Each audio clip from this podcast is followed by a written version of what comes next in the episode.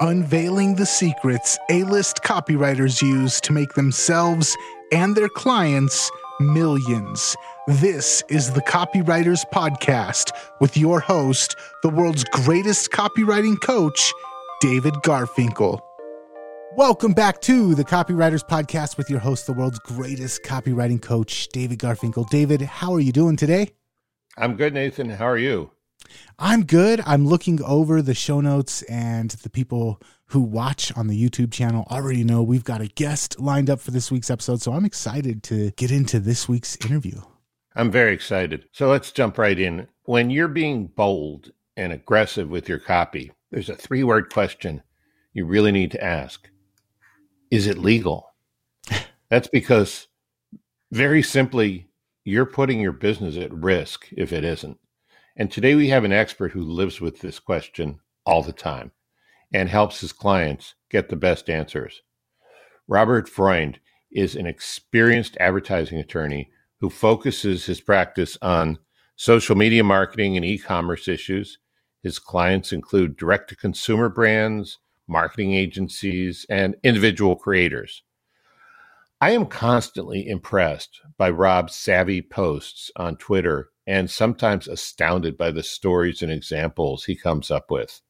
And I stand in the company of giants who are also impressed Wall Street Journal, New York Times, Bloomberg Law, Vox, and Forbes. They've all quoted him. Plus, he's lectured about social media law at the University of Southern California and other major institutions in the US and in Europe. So, as you can see, Rob really knows his way around the most important issues involving advertising and the law 2023 like you know not the old school stuff only which i'm sure he knows but also social media e-commerce stuff going on on the internet. I'm grateful he's agreed to share some of his wisdom here today. That said what i say every day we do a podcast has a special meaning today. Copy is powerful you're responsible for how you use what you hear on this podcast. And most of the time, common sense is all you need. But if you make extreme claims and or if you're writing copy for offers in highly regulated industries like health, finance, and business opportunity, you may want to get a legal review after you write and before you start using your copy. My larger clients do this all the time. And of course, that's what Rob's clients do all the time too. Rob, welcome and thanks for being here. Thanks for inviting me. Well, let's start, as they say, at the beginning. A lawyer has so many specialties to choose from. How is it that you came to specialize in advertising law? I started my career out of law school at a big law firm called Greenberg Traurig here in LA. And I was there for about six and a half years. And I was in the commercial litigation group so we were defending all sorts of business disputes of all kinds. And a significant amount of the work that I was doing was defending businesses from consumer class actions. And in California, especially, a lot of those have to do with false advertising claims. So I became very intimately familiar with the sorts of risks that businesses get themselves in or, or take on, whether as a risk calculation or inadvertently that can lead to a situation like having to hire a big law firm to defend you from a class action. And as the years went on there, I, I learned about myself that that area of law was the most interesting inherently to me as compared to the other stuff I was doing, like financial services work or real estate litigation and other areas I had exposure to.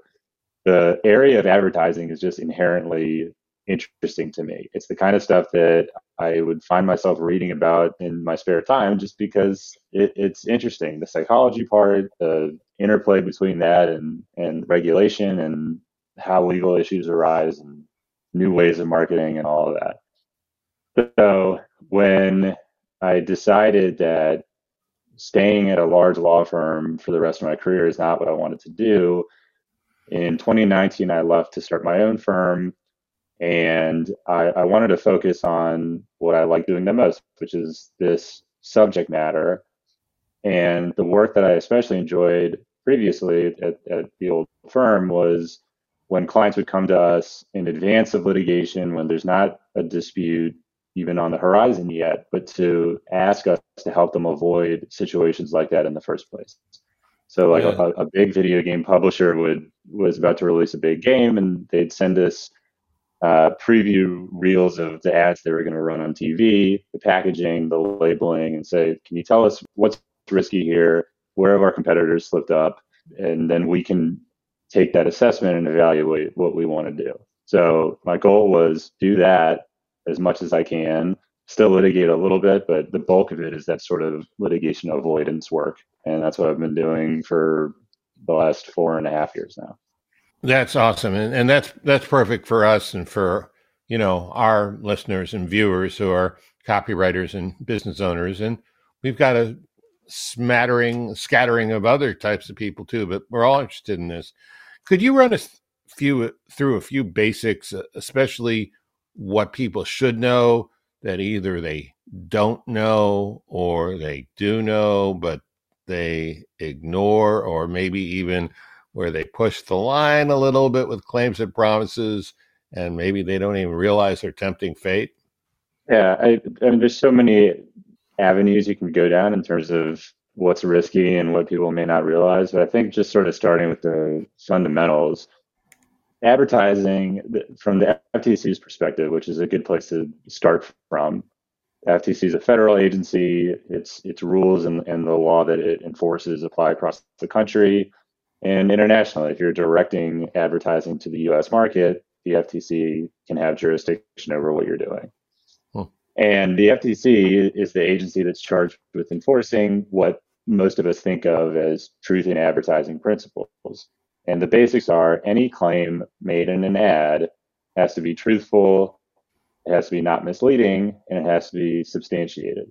So you can have a, a situation where an ad makes a claim that's literally true, but might have multiple alternate interpretations that are reasonable, and you're responsible for making all making sure that all of those potentially reasonable interpretations are also truthful and not misleading and substantiated. So issues come up broadly speaking when marketers will make a claim that they haven't checked to see like do i actually have the kind of substantiation i need today to back up that claim if it were challenged by a consumer or a regulator or a competitor? And, and that making sure that like thinking through what you're saying from is it literally true? If yes is it potentially misleading even though it's literally true? And then do i have the support for it? That's like a, a, foundational set of issues that can lead to all sorts of problems there's a lot more specific things to watch out for that are like context dependent you know designation of origin claims saying something's made in the usa saying something like a dietary supplement's natural or organic or healthy there's a whole a whole variety of industry dependent and context specific issues that come up that people are surprised about. But broadly, is what you're saying true? Are you sure about that? Could it be interpreted in a way that maybe you didn't mean? And can, do you have the support for it that you need? Okay, I, I know we're going to get into some examples later because that, that's kind of high level for some people, but I really like one of the things you said. I mean, I look at it as a copywriter different well, in a different context. I think sometimes if I'm saying something, whether it's a, a, claim or whether I'm telling a story or whether I'm just trying to transition, if someone can interpret this in different ways, it's going to throw them off track. That's not going to help my ad very much. But I really like what you said, which is if it's true, but it can also be misinterpreted in a way where it's not true, uh, you better clean that up. So, re- really good point. I saw something you had yesterday on Twitter, and like I said, I I follow you on Twitter. We'll give your Twitter handle uh, in the show notes, and we'll talk about the end of the show. It just fascinated me. It was about somebody who'd done a reel. I don't know if it was a YouTube reel or Instagram reel, what kind of reel, and an advertiser, a, a, brand, used it without permission and the creator, the content creator, got upset, and the brand sent them this very windy explanation that, well, once you do it, it's in the public domain. And you said, not so fast. Doesn't quite work that way. Could you talk about, and, you know, I don't know how many, I mean, I'm, I'm a bit of, you know, just, I know just enough to be dangerous, but um, I know there's a concept called fair use in publishing where you can quote from another source and it's probably a good idea if you attribute the source. And um, i guess when you're just posting content that's one thing but the rules are different with commercial speech right? With with with an actual ad. Could you could you talk about that a little bit? Yeah i think that the starting point is that that issue that comes up over and over again is brands not having a good grasp of what the rules are with using content that's available on social media or that some creator has posted. A good rule of thumb that's applicable in just about every case is like if you find some piece of content on social media and your brand's page wants to use that, wants to repost it to your Instagram page, you cannot do that unless you've cleared the rights to that content. So that was the situation here. There was no connection between this brand and the creator who had made the video that the brand wanted to use. The brand pulled it from that creator's Instagram and re-uploaded it to the brand's Instagram page. And so you have a copyright infringement problem at a minimum, potentially a publicity rights problem, depending on what the content itself actually included. And that issue comes up over and over again. In egregious cases like that, where there's just, you know, the brand should know better than to just take, just because you can access something doesn't mean you can use it in the way that you want to use it. But even probably more commonly than that is the brand or a marketing agency has some agreement with a creator and it, the, the usage rights aren't well defined. And then the brand uses the content in a way that exceeds whatever license agreement you had, and then you have the same problems again copyright, potentially publicity rights, and and maybe other issues as well. And that those kinds of disputes happen. I hear from both sides of that issue at least weekly, and it's usually some variation of that, like a brand sent uh, free product to an influencer in exchange for a story or something. And then the brand thinks, okay, well, since we have this relationship with this creator, we can take that story and turn it into a YouTube ad. You you cannot do that unless the agreement you have something in writing with that creator that says you can. So those those sorts of issues come up constantly. In terms of fair use and and how that could potentially apply, for context, fair use is a defense to copyright infringement, and that's an important thing to keep in mind because it's the very, very rare case where you can confidently, with 100% uh, assurity, rely on fair use as an excuse or a justification for doing something that would otherwise be subjecting you to liability for copyright infringement. So, what I mean is, if you're going to say, well, I can do this because I believe it's fair use, if the rights holder challenges you about that, the only way you're going to be able to prove that it's fair use is in court and it's a fact specific case by case analysis. So it's not like you're going to, it's an extremely rare case that you can win early on without getting into discovery on the grounds of fair use. So the point I'm trying to make is even if you think what you're doing is fair use and you're pretty confident about it, it's it's still risky and I would almost never recommend someone like in lieu of clearing the rights try to rely on their interpretation of what fair use is. Right, but you know, if if you're writing a book review or you're just have an opinion and it's not a commercial blog, the the the rules are a lot looser than when you're talking about commercial use. Is that not true?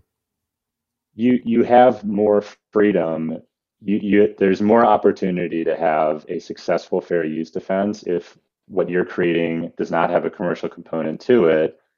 And we're not talking about the context of like taking a creator's work and running it in an ad or something. If I have a personal blog and I, you know, use a, a one second audio clip from some TV show or something, probably I have a good fair use argument.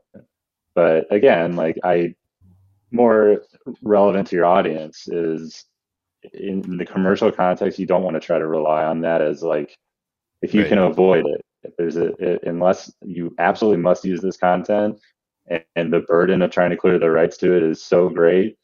If you can avoid it, you don't want to have to hang your hat on a fair use defense in, in the commercial context. But you're right. Yes, if it's non-commercial, there's more potential for a successful fair use situation. Okay, thanks for clearing that up. So you had a very interesting tweet a couple weeks ago, and I'm just going to quote from it because I think, well, I'm going to start, I'm going to make an assertion. I think a lot of people, a lot of businesses, especially smaller entrepreneurial businesses, are just a little too fast and loose with language that they don't think is specifically an advertising claim. And what you said was the lesson for brands, your policies, your policies are not just boilerplate, they can save you from potentially devastating liability exposure. And it's not enough to you write a good policy, you must carefully consider how the terms are presented to your users to ensure you can enforce them. I guess this would especially be true for software companies, software as a service, and so forth. What this says to me is that every promise you make online has weight and consequences, or at least it might. Is that correct? And and could you talk about that? Yeah, that that's a fair way to put it. What I had specifically in mind is a situation I see with a lot of direct to consumer brands, especially anybody who has a Shopify store is they might have, as they should, like a terms of sale that govern the transaction when somebody makes a purchase on the website. What you want, what you really want as a brand is to have an arbitration clause, or in most situations, you would like to avoid having the consumers have the ability to bring a class action against you, whether it's about some false advertising claim or some other issue with the product the way to accomplish that is to have a properly written arbitration clause with a class action waiver that a court will enforce. So the first step is writing it in a way that a court can look at and say, okay, this is fair. This is the kind of class action waiver that we will enforce. And unless, without getting into the weeds, that can take a significant risk off your plate. But the second part of that is presenting the terms to that customer in a way that a court will say, well, they actually agreed to this in the first place. So if you have at the bottom of your page just sitting there as a hyperlink, terms of sale or terms of service or terms of use or however you style it, but that's never presented to the customer and you don't have you don't make them check a box before they complete a purchase or something like that, of course not going to enforce it because you haven't given the customer notice and you don't have their consent to the terms. That's why I kind of harp on in a lot of my content use the checkbox. Yes, there are some situations where you might not strictly need it, but it's certainly the safest way if you care about having a class action waiver that can work for your brand. Present those terms to your customer in a way that will allow you to take advantage of them because otherwise the language is effectively meaningless if you can't enforce it. Okay, fair enough. Thank you. So, could you give us a horror story of someone who went over the line and things didn't have a happy ending? Tell us about the consequences.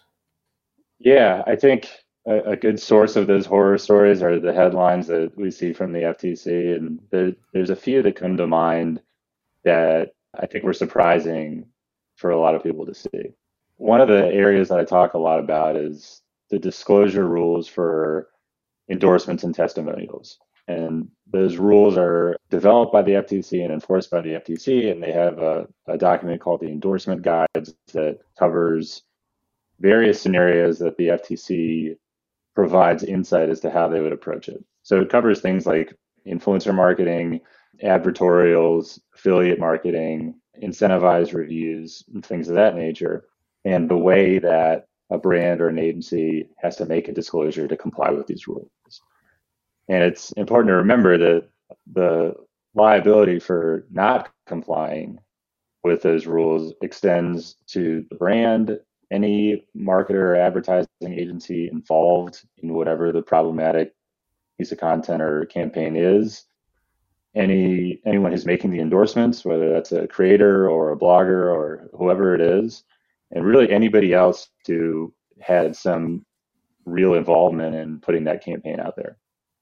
but there was a case a few years ago. Uh, the company is called Teami. They saw, I think it was weight loss tea, some kind of tea that you could buy online.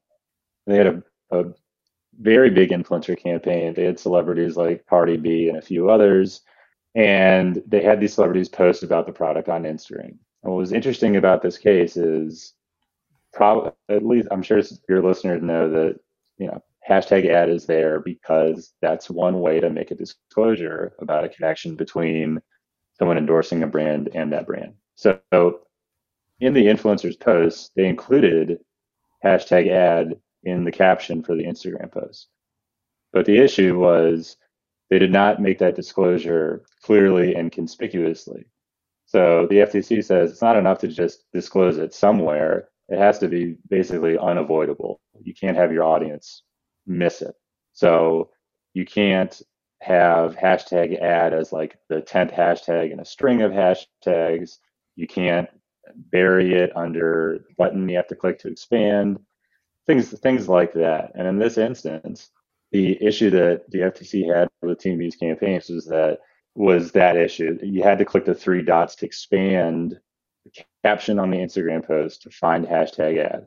And so we're we're literally talking about like the placement of a hashtag in an Instagram caption. But that, that misstep was enough. And there were some other issues that the FTC had with that campaign, but the result was a, a $15 million judgment against this brand for issues for that issue and related problems with their advertising. So I, I think a lot of people were understandably surprised to see that a, a federal agency is getting that granular about reviewing social media posts for compliance with advertising laws.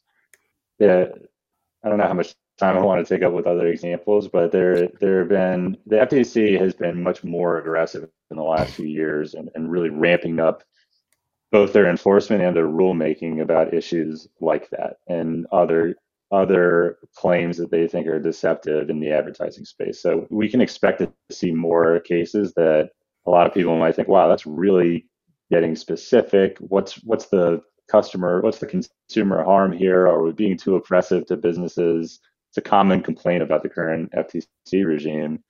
And we're just going to see more of that. That's how it's trending. And they continue to make announcements that align with that. Wow. I don't know if I'm looking forward to that, but I'm looking forward to learning. Well, on a happier note, can you tell us about someone you've taken out of the fire and away from the hot stove to help them avoid a trip into the frying pan? What did they do and how did you help get them back to safety? Got any of those? Sure. The, the challenge with answering this is that it, it, it's hard to know how much trouble I've saved someone a lot of what I do is I'll audit somebody's content and identify risks with what they're doing and align with the client's risk tolerance and get them to a place that they're comfortable with. And it's hard to know what would have happened if I didn't do that. But in the so it's easier to look at litigation that I've handled successfully to say like, yes, this worked. So most recently I I had a, a client that is a video game publisher, and they had they were sued in federal court for false endorsement and false advertising and publicity rights claims. Basically, the uh, allegation was that one of the characters that you could play as in this game uh, infringed on or, or, misappropriated the likeness of the skateboarder that they used for the motion capture to create this character. Basically, the guy said, "That's me. I'm recognizable. Uh, we didn't have an agreement for you to use uh, me in the game in this way." The this entire case could have been avoided uh, if there were appropriate rights releases and contracts in place.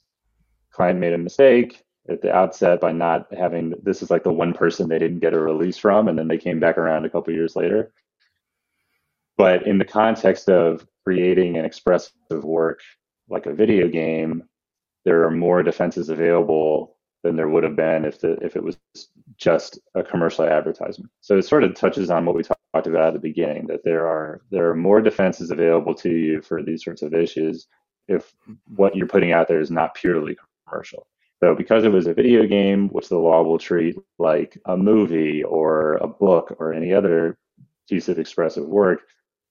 There, there were First Amendment defenses available. We were able to successfully argue that they didn't meet the elements for a federal false endorsement claim. They couldn't establish the sort of the sort of harm that you need to establish for a Lanham Act false advertising claim. And we were able to get that case dismissed and and finished for getting into discovery. It took two years because this is in the middle of COVID mm-hmm. and courts are federal courts aren't really under any pressure to get decisions out under a certain time frame to the same extent that state courts are. So there's a lot of waiting around and there's not much you can do with that. I just mentioned that to mm-hmm. underscore like uh, one thing people are surprised to learn is just how long, how slowly the wheels of justice turn in court. I mean, it could be years before you even really get out of the gate. But the client was happy, of course, that we were able to get it done before getting into the more painful part of litigation, the more expensive part. And yeah, I mean, the, the takeaways from that were this is a situation that, that, going forward, make sure you have the right kinds of contracts with everybody you're working with in every situation, that you're thinking about the sorts of releases you need in terms of publicity rights and usage rights and things of that nature. But there, if you are in a situation where someone is threatening imminent litigation or serves you with a demand or something like that, a mistake I see a lot of people make, businesses of all sizes really, is waiting to get an attorney's eyes on it. Like, don't ignore things. Usually, makes it worse. Even if you think the claim is BS, have someone at least look at it and say, "Here are your options, and here are the avenues available to you." Because in almost every case, delaying that process at a minimum will make things more expensive and, and could prejudice your position. Well, that's a good transition into our last part, which is tell us a little more about your practice. I mean, I think we have a pretty good idea of what you do, but what kind of person should get in touch with you? What kind of business should get in touch with you? With what kind of problems or preventive plans? And what's the best way to reach out? Yeah, most of my clients are brands that sell online or agencies. A typical first point of contact will be the client says, "Hey, I have this website or I have this this funnel or this landing page.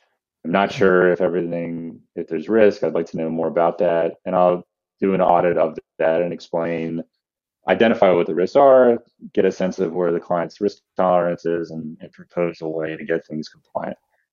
That that advertising compliance is my focus. The practice also does what you could call like outside general counsel services. So organizational documents for your business, any type of contract with any vendor or influencer or service agreement between a brand or an agency, or really any other business related contract drafting and review. We handle trademark issues, we register copyrights, and that's sort of the scope of it. It's like outside general counsel work with an emphasis on advertising issues.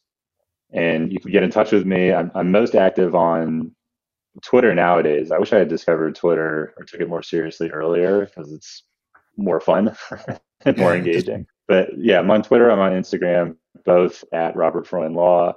And you can learn more on my website at robertfreundlaw.com. Yeah, and Robert Freund is F R O B E R T F R E U N D law.com. And we'll put that in the show notes too.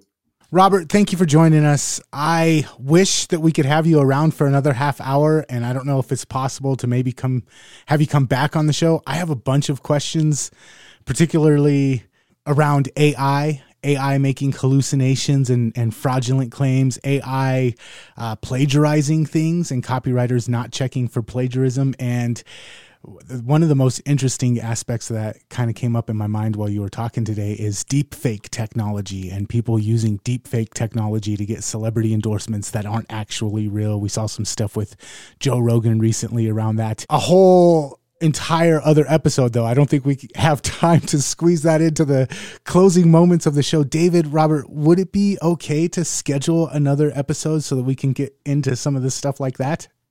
Okay with me. Okay. Uh, let's yeah. make that happen as soon well, as possible. Let's find out if it's okay with him, or, or did he not? Yeah. Yeah. No, okay. I'd be happy to chat about that. It's interesting awesome. stuff.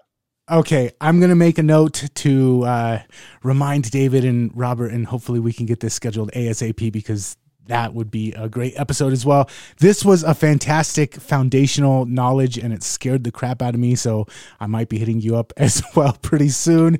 One more time, if people want to find you, where's the best place to get a hold of you? Twitter or Instagram. I'm pretty responsive to comments or DMs, both at Robert Freund Law or my website, robertfreundlaw.com, and you can find my email address on there. Nice. And we'll make sure to have that in this week's episode's show notes. And you can get those over at copywriterspodcast.com. And until next time, gentlemen, thank you so much for putting this together, and we will catch you later. Yes, thank you, Robert. Appreciate it. Thanks for having me.